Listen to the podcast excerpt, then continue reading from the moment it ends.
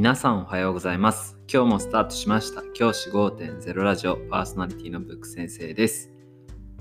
僕は現役の教師です。学校で働きながら、リスナーの先生たちが今よりちょっとだけいい人生を送れるようなアイデアを発信しています。より良い授業、学級経営、働き方、同僚保護者、児童、生徒との人間関係、お金のことなど、聞かないよりは聞いた方がいい内容を毎朝6時に放送しています。通勤の5から10分間聞き流すだけでも役立つ内容です。一人でも多くのリスナーの先生たちと一緒に良い教師人生を送ることが目的のラジオです。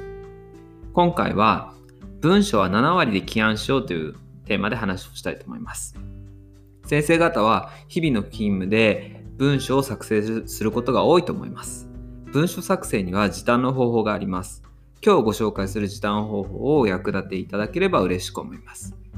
その方法というのが7割文書作成法というものですね。これは僕が勝手に名付けたもので特に決まった表現はないんですけど僕がおすすめするのは文章を7割できたらもう提出してしまうってことです。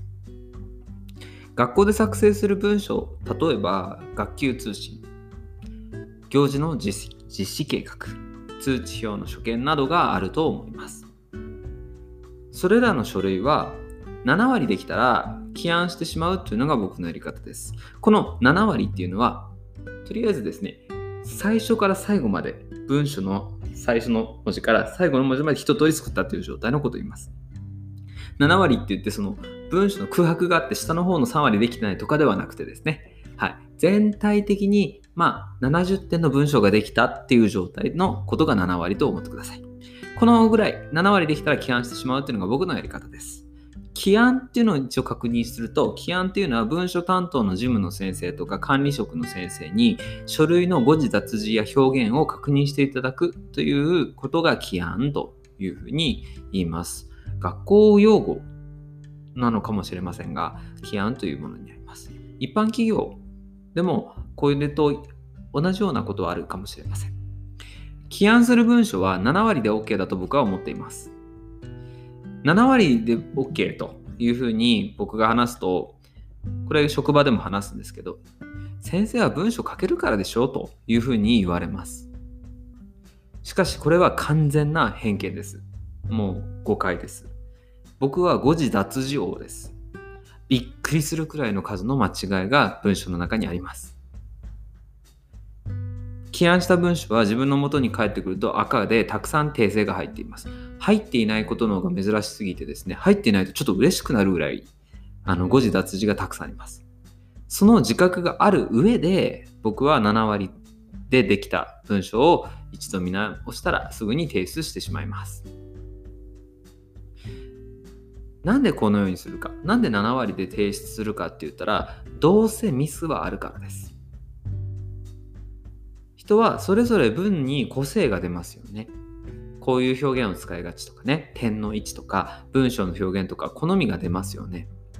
同じ文章を出しても管理職の先生、事務の先生が、で、直す先生と直さない先生がいるんですね。はい。例えば、同じ点の位置で文章を書いたとしても、ここの点はいらないと思う先生もいれば、この点はいると思う先生もいるわけですよね。だから、起案する僕たち教員が悩んでも仕方がないんですよね。だって、それは向こうの裁量だから。管理職の先生と事務の先生の裁量なので、僕たちが悩んでもしょうがないんです。だからこの表現だと直されるかなとか考えても、あとは管理職の先生の裁量次第なので、とっとと出してしまった方が、提出して直してもらった方が早いんですね。こう言うと、いや、ちょっとなんかな、直される時にいろいろ言われたら嫌だなとかっていう思いもあると思います。それはすごくわかります。どうせ直されるから7割でいいやと思っても、起案文章を見てくれた先生に適当だと思われてしまったり、これどうしてこういうふうに間違いが多いのって言われる可能性もあります。対策として最初にその管理職の先生や事務の先生にあの言っとくということが、私は文章作成苦手なんです。本当苦手でたくさんミスがあると思うんですけど、ご指導お願いします。このことを伝えておくだけでいいんです。これをすることがおすすめです。僕は先ほど言った通り誤字脱字王なので、このことをこう誤字脱字王とは言いませんが、管理職の先生や事務の先生に伝えています。僕は本当に誤字脱字昔から多くて、本当にミスばっかりなんですよ。なので、本当自分心配なので、見てもらっていいですか？っていうふうに話をしています。このようにすることで、前もって文章を作成することへの逃がし意識が相手に伝わるので、ハードルを下げることが可能です。そうするとミスがあっても、そんなにこう、いろいろ言われるってこともないので、そこはぜひ最初に、あのー、なんていうんですかね、こう、最初にこう、事前に言っとくということがおすすめです。